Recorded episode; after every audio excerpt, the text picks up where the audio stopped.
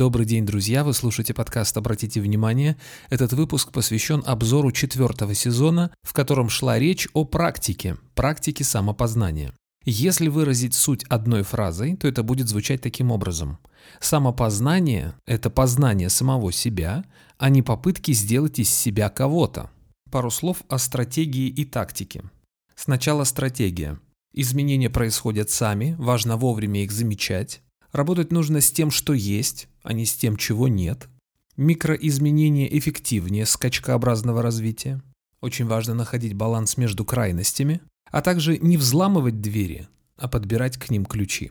Тактика же выглядит следующим образом. Можно использовать любые методы, подходы, инструменты, которые дают результат, приносят удовольствие в процессе, воодушевляют и мотивируют, и дают какой-то эффект. Важно делать то, к чему лежит душа, делать то, что дается легче всего, но делать это изо всех сил. И, наконец, если что-то перестало работать, нужно просто искать новые подходы. Как сказал писатель Малкольм Гладуэлл, практика – это не то, что мы делаем, когда нам хорошо. Практика – это то, в результате чего нам становится хорошо.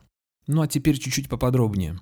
Один из важных моментов в жизни каждого человека – это эффективная коммуникация. Качественная и эффективная коммуникация возможна тогда, когда есть понимание, зачем это нужно всем участникам процесса. При этом важно, находясь в поле общих интересов, не нарушать границы друг друга. То есть каждый из нас сам по себе, но мы при этом делаем одно какое-то общее дело. Общение в поле общих интересов – это как адаптер или переходник между разными разъемами в электрических устройствах. Чтобы был контакт, чтобы слышать друг друга, важно быть включенным, открытым, искренним.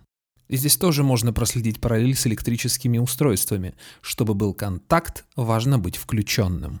Соблюдая границы и выстраивая дистанцию, важно помнить, что не бывает плохих людей, есть люди, с которыми не по пути. И не бывает хороших, есть люди, с которыми по пути. И здесь мы плавно переходим к взаимоотношениям. Взаимоотношения – это то, что происходит между двумя людьми. И взаимоотношения могут быть только партнерскими, потому что иначе это не взаимоотношения, а симбиоз. Симбиоз – это когда сросшиеся сиамские близнецы.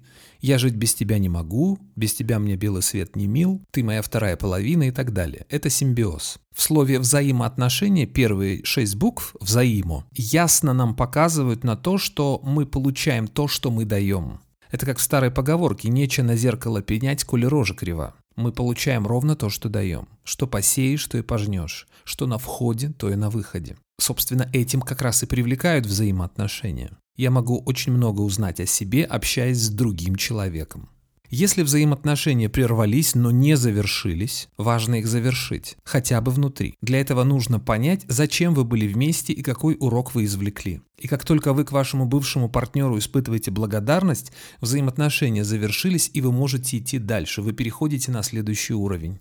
Что касается отношений, то это то, что происходит в коллективе, в отличие от взаимоотношений. Они могут складываться продуктивно, если вы понимаете, зачем вы находитесь в этом коллективе и хорошо играете отведенную вам роль. В любом коллективе есть расписанные роли, и нужно понимать, какое место я занимаю, что от меня требуется, какую ответственность я несу и за что, где поле моих интересов и где поле моей ответственности. Если вдруг так случилось, что вы переросли свою роль, чтобы не было пустоты и выгорания, нужно перейти на следующий уровень в этом же коллективе или найти другой. Очень часто бывает так, что мы вырастаем из какого-то коллектива. А что касается самого коллектива, это может быть семья, дружеский круг или рабочий коллектив, любое сообщество, оно либо развивается, либо деградирует. И если вы увидите, что тенденция движется к тому, что скоро будет распад, то имеет смысл заранее подумать о том, что вы будете делать дальше, когда все это прекратит свое существование. Бессмысленно склеивать разбитую чашку и, как говорится в пословице в индейской, если лошадь сдохла, слезь.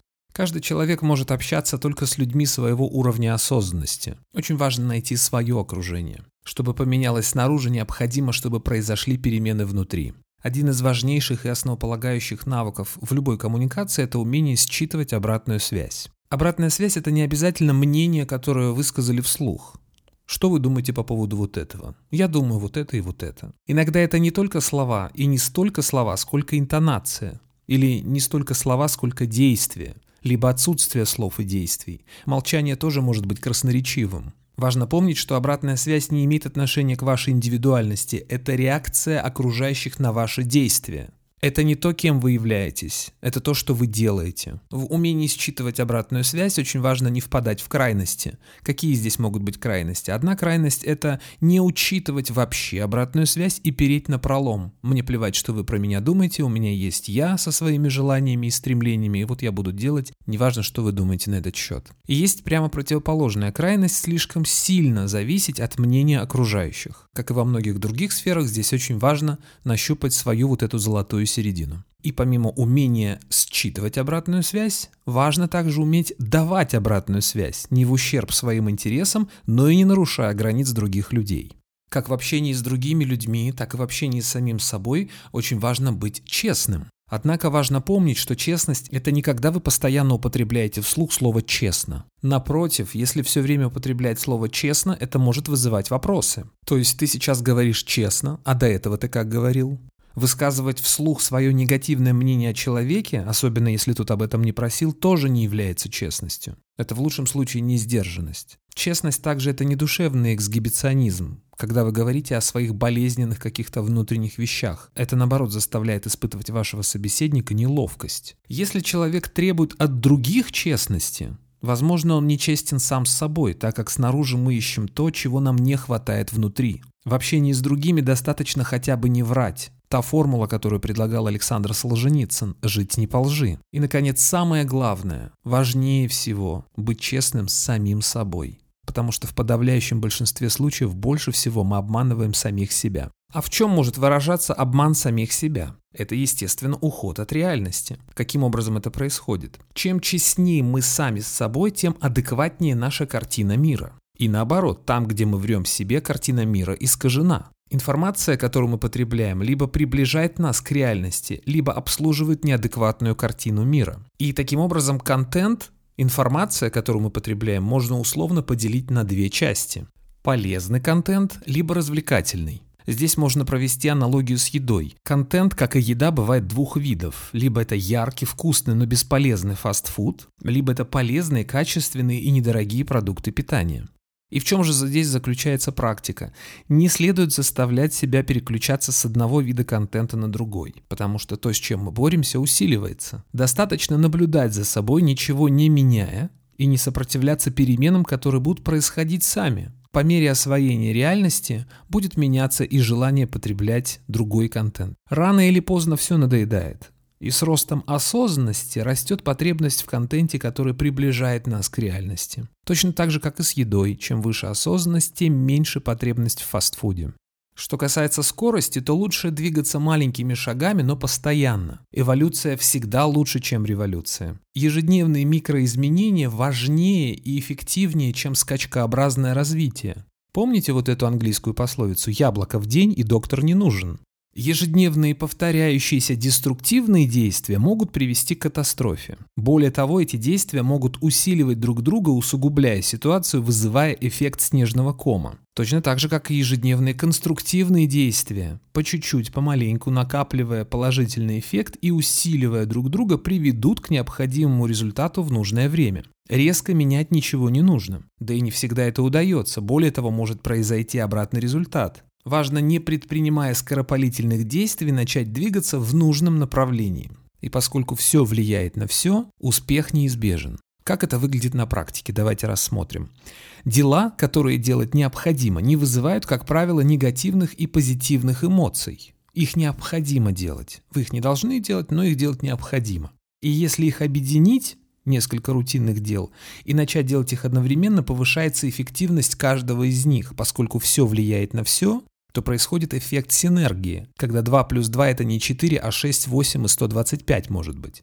Например, просто идти в магазин – это скучно. А если вы идете в магазин и не пользуетесь лифтом, вы одновременно еще делаете кардионагрузку. А если при этом параллельно слушаете подкаст или какую-то аудиокнигу, вы еще делаете это с пользой для себя. Количество пользы в единицу времени увеличивается. Или, скажем, не просто смотреть сериалы, а сериалы на английском языке. И не сидя в кресле, а параллельно делая какие-то упражнения. Крутить обруч, делать растяжку или хотя бы варежки вязать. Развивается мелкая моторика. Когда мы совмещаем полезное с приятным, увеличивается количество энергии и появляется энтузиазм и мотивация. А это, в свою очередь, высвобождает время для занятия любимыми делами которые приносят энергию и силы для новых дел. И таким образом эффективность увеличивается многократно. Когда растет эффективность, когда растет мотивация, когда уже видны какие-то результаты, саморазвитие из какой-то нудной практики превращается в игру. Если воспринимать саморазвитие и самопознание как игру, как движение от одного уровня к следующему, и еще дальше, и еще дальше, это может доставлять огромное удовольствие и удовлетворение. Наблюдать за своей собственной эволюцией, не смотреть, как в Инстаграме кто-то купил себе дорогую машину или поехал куда-то отдыхать на курорт, а получать удовольствие от своих собственных достижений. Как говорил Дейл Карнеги, человека его собственная зубная боль беспокоит гораздо больше, чем миллионы голодающих в Африке. Точно так же собственные достижения вызывают гораздо больше радости и счастья, чем наблюдение за тем, как кто-то преуспевает. Двигаемся дальше. Один из способов бережнее относиться к такому важному ресурсу, как внимание, это относиться к вниманию как к валюте. Внимание – это очень ценный ресурс, который восполняется ежедневно, в отличие от времени, которое вернуть нельзя. Если начать уделять внимание себе, можно очень много сэкономить денег. Модная одежда, дорогие автомобили, яркий макияж – это все покупается для того, чтобы привлечь к себе внимание. Скандалы, шантаж, манипуляции, троллинг – это тоже требование внимания. Если же человек начинает инвестировать свое внимание в самого себя или в саму себя, то потребность во внимании со стороны значительно уменьшается. Зависимость от чужого внимания очень дорого обходится. И когда приходит понимание, что я не нуждаюсь в чужом внимании, в чужом одобрении, здесь возможен буквально квантовый скачок в развитии развития осознанности. А как еще можно практиковать самопознание в автоматическом режиме и получая параллельное удовольствие? Путешествия, дорогие друзья. Путешествия являются хорошей практикой сами по себе. Ничего специально предпринимать не нужно, достаточно просто поехать в другой город или в другую страну. В естественной форме автоматически практикуются такие вещи, как быть здесь и сейчас и покинуть зону комфорта. К сожалению, в ряде случаев невозможно избежать культурного шока, но зато вы узнаете, как все обстоит на самом деле. Как еще можно познакомиться со своим городом, со своей страной, со своей культурой, если не сравнивать с другими городами, странами и культурами? Двигаемся дальше. Эмоциональный интеллект. Умение распознавать свои реакции, а эмоции это не что иное, как реакции, приближает нас к себе. Существует четыре базовые эмоции – радость, грусть, гнев и страх. Остальные эмоции – это разновидность или комбинации базовых эмоций. Чтобы проще запомнить, я предлагаю вот такую схему. Каждый человек испытывает влечение к тому, что он хочет иметь, и отвращение к тому, что он не хочет иметь. Когда он получает то, что он хочет иметь, он испытывает радость.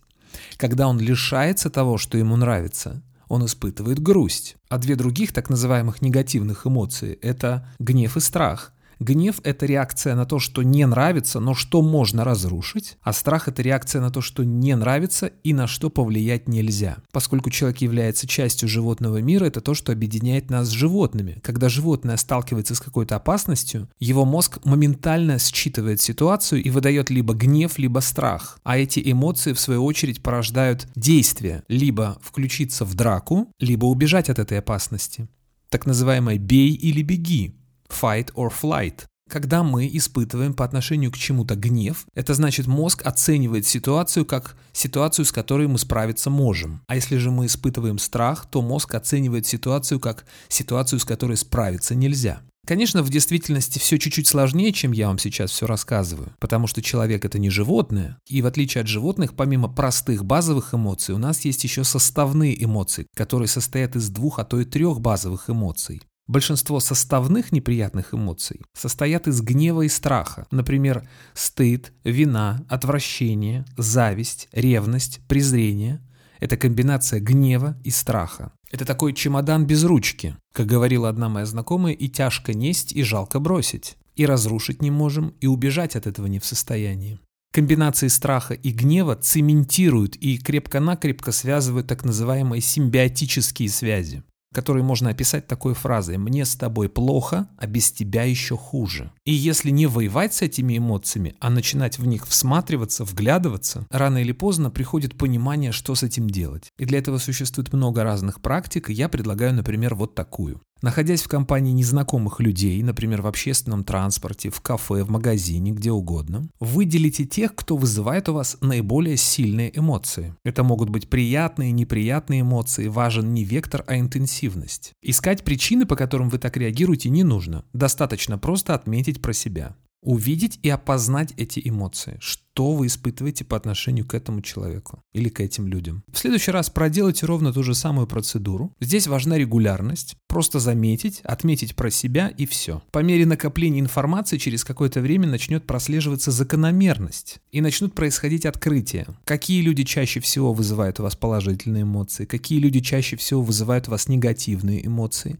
А это, в свою очередь, может привести к открытиям, откуда все это идет. Таким образом будет развиваться осознанность и практика отделения событий и людей от собственной реакции на них. Будет приходить понимание, что люди тут ни при чем, это я просто так реагирую. А вот это и есть то самое знакомство с собой. По чуть-чуть, помаленьку распутывать этот клубок, развязывать эти узлы и снимать вот эту шелуху слой за слоем. Здесь очень важно понимать, что несмотря на то, что мы думаем, что мы себя знаем, в действительности это не всегда так. Многие сложности возникают именно из-за того, что мы не уделяем внимания себе и думаем, ох, ну себя-то уж я-то знаю, уж как-нибудь. Если вы заметили, очень часто мы к себе относимся не так, как относимся к другим. К себе мы очень часто относимся по остаточному принципу. С другими людьми мы не можем себе позволить общаться так, как мы зачастую общаемся с собой. И если поменять эту тактику и начать относиться к себе так, как мы часто относимся к другим, внимательно, осторожно, деликатно,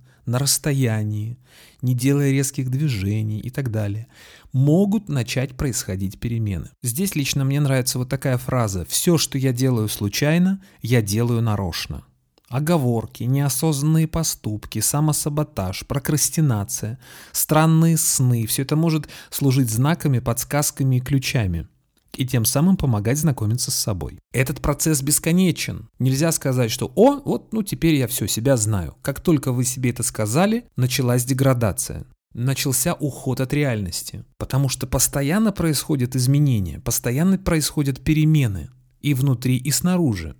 А если я нахожусь в состоянии ежедневного знакомства с собой, я адекватнее воспринимаю себя и окружающий мир. Еще мне очень нравится такая полезная тактика, как смещение акцента со слова «делать» на слово «быть». Для того, чтобы состоялась пивная вечеринка, нужно, чтобы было пиво. Самому пиву при этом ничего делать не нужно, достаточно, чтобы оно просто было. Желательно холодное. И чтобы отделить свою личность от своей индивидуальности, нужно помнить очень простое правило – я – это то, что не меняется, а то, что меняется – это не я.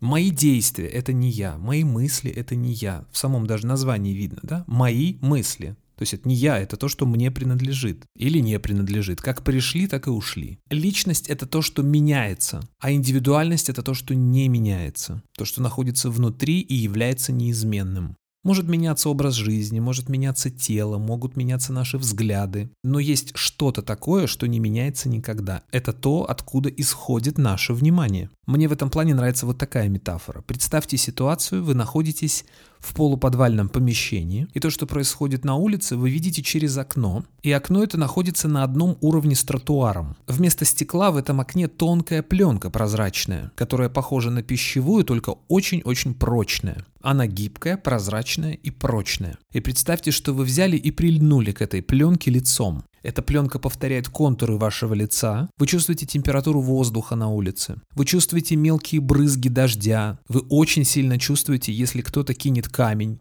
Или дети, играющие в футбол, пнут мяч. Вы это тоже очень хорошо чувствуете. Так вот, в этой метафоре личность – это пленка, а индивидуальность – это лицо. Если вы чувствуете, что вам больно воспринимать реальность, необходимо разотождествиться. Нужно, чтобы индивидуальность отлипла от этой личности нужно убрать лицо от этой пленки и отойти на метр или на два вглубь комнаты. И чем дальше вы отходите, тем выше уровень вашей осознанности вот в этом сравнении. На улице как происходили разные события, так и будут происходить.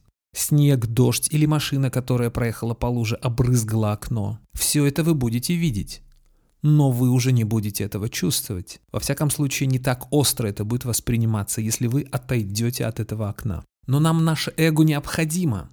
Оно позволяет нам общаться с внешним миром. И вот эту вот пленку никуда девать не нужно. Гораздо важнее ее протирать, чтобы она была прозрачная, чтобы на нее ничего не налипало. Даже если что-то произошло, просто протереть. В этой метафоре неосознанный человек – это тот человек, который прильнул к этой пленке, но ничего не видит, потому что она грязная, забрызганная грязью, пылью, разводами, пятнами. И по мере роста осознанности человек отлипает от этого окна, протирает его, и постоянно держит в чистоте. Даже если какая-то грязь или пыль осела на этом окне, важно вовремя вытереть, чтобы было чистое, незамутненное восприятие действительности. Вот о чем я говорил весь четвертый сезон. Конспект этого выпуска будет доступен по ссылке в описании, если вам хочется чуть-чуть побольше подробностей. Мы скоро услышимся. Счастливо, пока.